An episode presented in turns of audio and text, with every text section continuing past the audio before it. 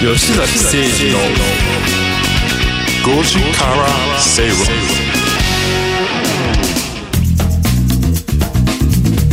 ラジオ日経吉崎誠二の5時から正論をお送りしています。この時間はカムカムインカムクラブのコーナーです。このコーナーでは資産形成に重要なインカム投資をテーマに不動産や株式投資など投資商品の情報やニュースをご紹介していきます。今日取り上げる話題は不動産統計とその指標の見方パート2です。吉崎さんお願いします、はい、日本の空き家率が何パーセントぐらいかっていう話題になってますよね、いやちょっと増えてんじゃないですか最近は。ね。富に、なんか孤独死のニュースとかもいっぱい聞くし、ね。空き家率ってざざくっとどれぐらいだって。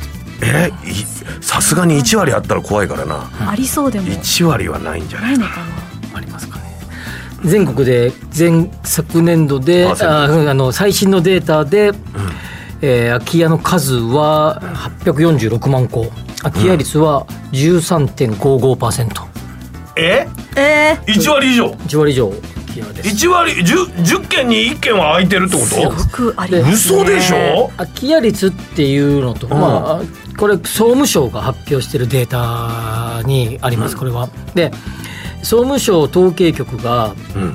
えー5年に一度、まあ、結構これも基幹統計の一つですが、えー全国津々浦々のですね住宅とか土地を、えー調査をしているはい。のが、住宅土地統計調査はい。というもので、まあ、これは不動産とか住宅系の人においては、前回お話しした住宅着工統計と並んで主要なデータと、はい。はい。重要データということになります。その中の一つに空き家のデータはここに入ってる。入ってます。うん。で空き家はですね、4つのカテゴリーが本当はあって、空き家の中でもね。空き家の中ではいそうい。うことです。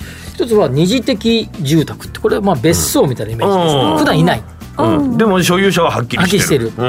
うんもう一つが賃貸用住宅の空き家、まあ要は貸し手がついてない。あ借りてない。うん。借り手がいない、もう一つが販売用のえー住宅でつまり建てたけどまだ売れてない、それはなんか健全な感じの空き家って感じですよ うんはもう一つがその他の住宅っていう。これだよ。はい、これがいわゆるイメージする、まあ、ちょっと言い方です。けど人。ゴミ屋敷みたいな。人がいない人がいなくて駆逐しているとか。もう管理誰の所有かも分からないような、はい。それパーセンテージでいうとどはい、れぐらい、これはですね一番あの今どんどん増えてきてさっき言った10%を超えてる県は、都道府県単位で見ればえー6県だけです現在現在の最新のデータでは、はい。まあ、全体的に見るとまあ1桁っていうのがもうほとんどです、はい。東京なんかでいうと数パーセントっていうような感じになってます、はい。で、まあ、今日こここれ空き家を説明する会じゃないんですが、えっと、まずそのそういうですねこのあデータか。統計データがありますよっていうことです。これさ前回の住宅着工統計は国土交通省が発表するデータ、うん。はい。今度はこっちは総務省が発表するデータでつまり、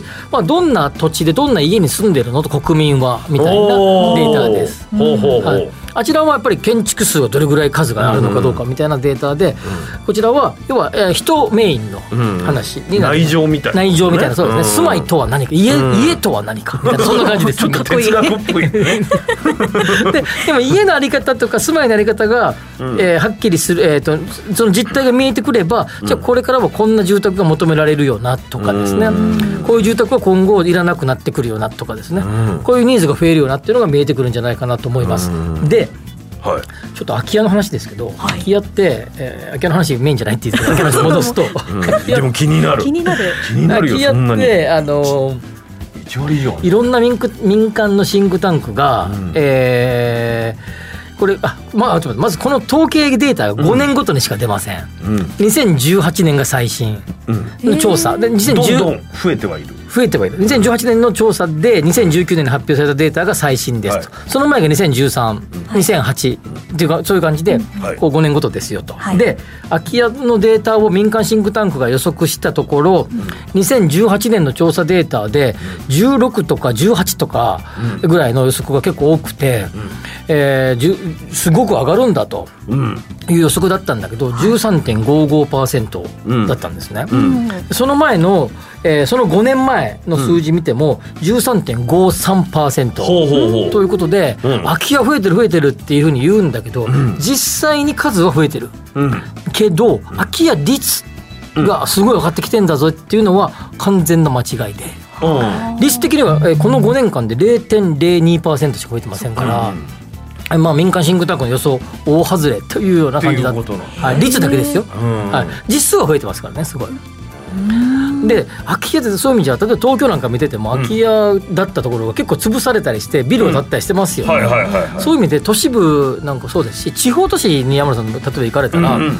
駅前のなんかこう、が再開発とかされて、うん。なんか使ってなかったところが使うようになったりとかして、はいはいはい。結構まあ、えー、山間部のそういうところは別とすれば、うんうん。結構今綺麗になってると思うんです。ね。だから空いてるところがそういう商業ビルとかになって、はい。また利用されてるから、はその率的には変わってくるんだそうそれが。そうそういうことです。はあ。だけど山の方のとかやっぱ人口減少してる地域では増えてきてるのは事実。そそれは何ですか？その空き家で誰だかわからないような所有のことをなんとか国ができるような法律みたいなのがそうです。おっしゃるとり、その空き家対策特措法っていうのが、それそれそれ平成平成27年かなからできて。何でも答えてくれるからすぐ言えんのよ。で、どんどんどんどん空き家政策っていうのはできて、潰すことに対する補助金が出たりもそうですし、空き家の活用バンク、利活空き家の利用活用バンクっていうのができたりとかして、そこにどんどん補助金がこうつけられて、空き家をどんどん減らしていこうという施策がかなり国的にはうまく機能してると思います。だから実家でもうどうにもなんなくて家をどうしようかとかな、悩んでる方もいるし、でも建て壊すんだったらお金もかかるしみたいな。そうですそうです。そういう人がいっぱいいるんですよね今。で結構全部が全部と言いませんが結構多くの、とえー市町村ではい。補助金出してますんで、で100万円分だけは補助出します。潰すお金をとかですねそういうの出てるそういうの利用されたらいいと思います。そしたらまとまったお金に返ってくる可能性もあるし。あるということそういうことで有効利用していただければ最高だし、ね最高だって、うんで空き家がどんどん減ってきてっていうのはやっぱりこう、減ってきてて実数は増えてるんだけど実はその他でいっぱい建てられてる中に、えー空き家自体が減ってきてる都市部なんか減ってきてるので、率的には最初上がってこない、でその中でこういう土地統計調査を見てると、なんかこれは我々今報道をしてる側から言うのは変です、結構報道的には空き家率13.6%バーンみたいな感じボーンって出ますよね。でですよね、空き家率伸びてるみたいな感じ。で、確かに前回よりも0.02%伸びました。伸びた。はい。で史上最高の率でした、はい、でも史上最高の空き家率って書けますよね、うん。ってなると5年で0.02%だけど確か史上最高は間違いないわけでだからすね5年ってこれがいいのかどうかっていう感じになってもっとますよね。短くスパンでね。結構長い期間ですね。でそういう意味でもこういうしデータを土地統計調査さっきあの、えー総務省の統計局に入れば、えーのサイトから入ればすぐ誰でも見れますので、見ていただけたら実際は史上最高なんだけど、だけどこの5年見たらちょっとしかかかってませんみたいな感じのデータが見て取れますので。か。伸び率までは分かんないと。はっきり、あの詳しく例えば今後不動産を投資してみたいとか住宅を買いたいとかこのエリアどうだっていうのはこの土地統計調査っていうのを、えーあ住宅土地統計調査っていうのを見れば、いろんなことが分かりますのでここはぜひ参考にしてほしいなと思います。どうしてもね私たちこう見出しというかキャッチーな話題、そう言葉をね。選びがち、うん。史上最高とか、はいはいはい最大の伸び率とか言いがちですけど、それが本当に正しいものなのかっていうのは自分の目で、ねだから鈍化してるかどうかなんていうのはそこの内情まで見ないと分からないわからないですね。でさっきのこの,、あのどのシンクタンクかは言いませんけども予想が17%って予測が13.55だったんですね、でさらに空き家の総数が1083万個の予想だったんですけど実はい。際蓋開けてみたら84万6千個で、その空き家の数の誤差率っていうのは9割ぐらいなんですよね。つまり全然当たってないじゃん予想が予想とずいぶんずれるのはなんでなんですか？やっぱこれはやっぱりこれぐらいここういう感じで増えていくんだろうなって、まあ、過去のヒストリカルデータを元にやっていく、まあ、こういう角度できたらこういくよなっていう感じですよね。予測が予測的にこんだけ AI だなんだとかやってる中でも難しいわけですよね。そうですよね。で実際にある程度増加する分は増加したんだけど住宅は、しかしながら一方でさっきも喋ったように街の再開東京なんかねすんごい再開発進んでて。そうですよ。地方でも進んできているってことを考えたときに、まあ、そういうのと先ほどの補助金の話、かなりうまくこの空き家に対しては機能し始めそうです始めた。でやっぱここはかなり、えーうまくいってる。ただいろいろいろいろあると思いますよ。そうでもない。とああそこはどうすればこうすればいいって。いろいろいろあると思うんだけど、やっぱりポジティブに、こううままあまあうまくいってんじゃねえのって見るのが多分正しい見方じゃないかなと思いますね。ね、なんかうまくこの今シャッターね商店街とかになっちゃってるようなところなんかは、うまくそういうのを活用してねなんか勢いのあるところでね、うん。そうそうそう。回してそれもくれるとねそれも今やってるんですよね。地方でやってるんですよ。そういうのを利用してちゃんと再利用してうん。建物が維持できるように、でそこに、えー空き家バンクみたいなのを創設してあ例えば最近でそうそうシェアオフィスも空き家を使ってやってるあへあだから今サブスクでさいあの田舎の家、そういう民家をどそうそうある。あるでしょ？北海道からね九州とかにあるんでしょ？あれどどこでも使えるとかあれもそういうあれ。そうそう。だ。おしゃれなんですよいやねしかもなんか漫才でさサブスクのネタ書こうと思って調べたら サブスク面白いのいっぱいあんのよ今。何でもサブスクになってますからね今ねうん。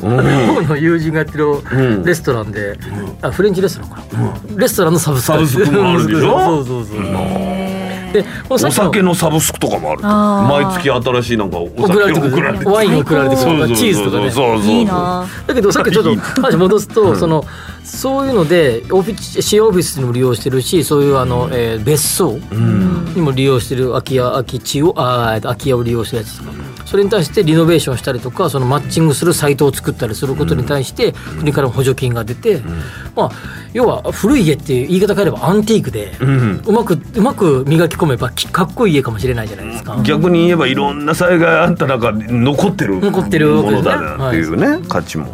ななんかね、えーそういうところだけ見たらよくないんじゃないかとでもう一つねもうちょっと大丈夫、はい。うん。あの一つねもう一個一つさっきの話さっと流れた賃貸用の空き家、空き室、はいでこれも空き家率に入るんですね、はい。はい。まあ、要は借り手がついてない部屋ということです。でこれってなかなかこの中でなかなか見えてこないんですけどいろんな会社が、空き家えー賃貸住宅の空室率って出してるんですね。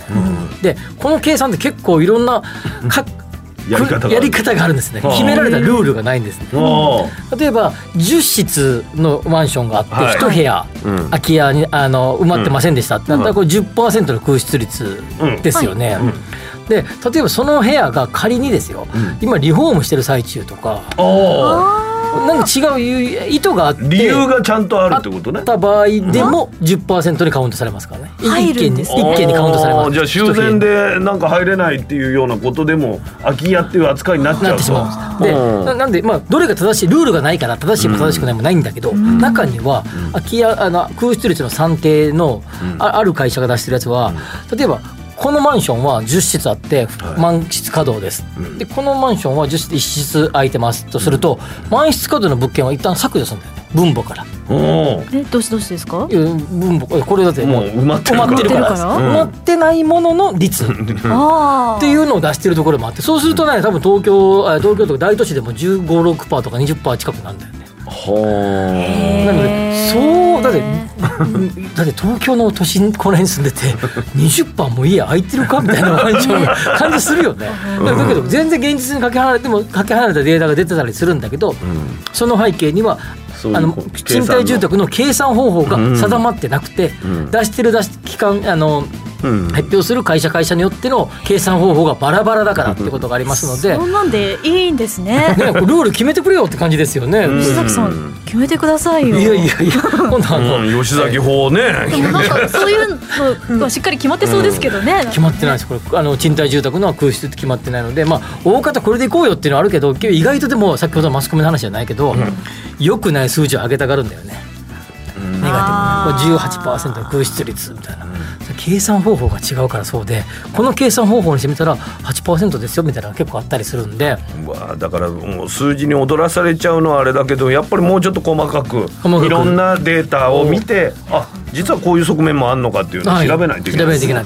まさに金融リテラシーをね 自分で高めてから統計リテラシー。統計。リテラシー数字のリテラシーを持っていただきたいなと思います。すね。このデータだけを信用するなと。はい。これパート3もあるんですか？パート3パート4ぐらいまで行くんだよね。今後？あのおパート4行くんですね。ぐらいまで行きますあじゃあ来週も皆さんお楽しみに、えー今日取り上げた内容に関しましてはインカムクラブと検索してホームページでも確認してください。お知らせの後はゲストをお招きします。誰だ？いや私ですけどあれ？そうですか？吉崎誠二の5時から正論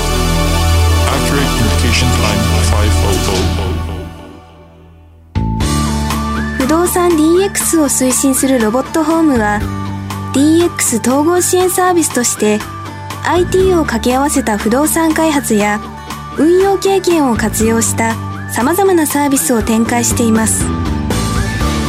その中でもレジデンスキットは不動産オーナー入居者管理会社など不動産に関わる全ての人のための IoT を活用した新しい形の賃貸経営プラットフォームです。入居者には IoT を活用したスマートな暮らしとサービス。オーナーや管理会社には連絡や煩雑な業務を簡単に一元管理できるシステムを提供。業務効率化を実現し不動産経営の自動化に取り組んでいます。住まいのテクノロジーで世界を変える。ロボットホーム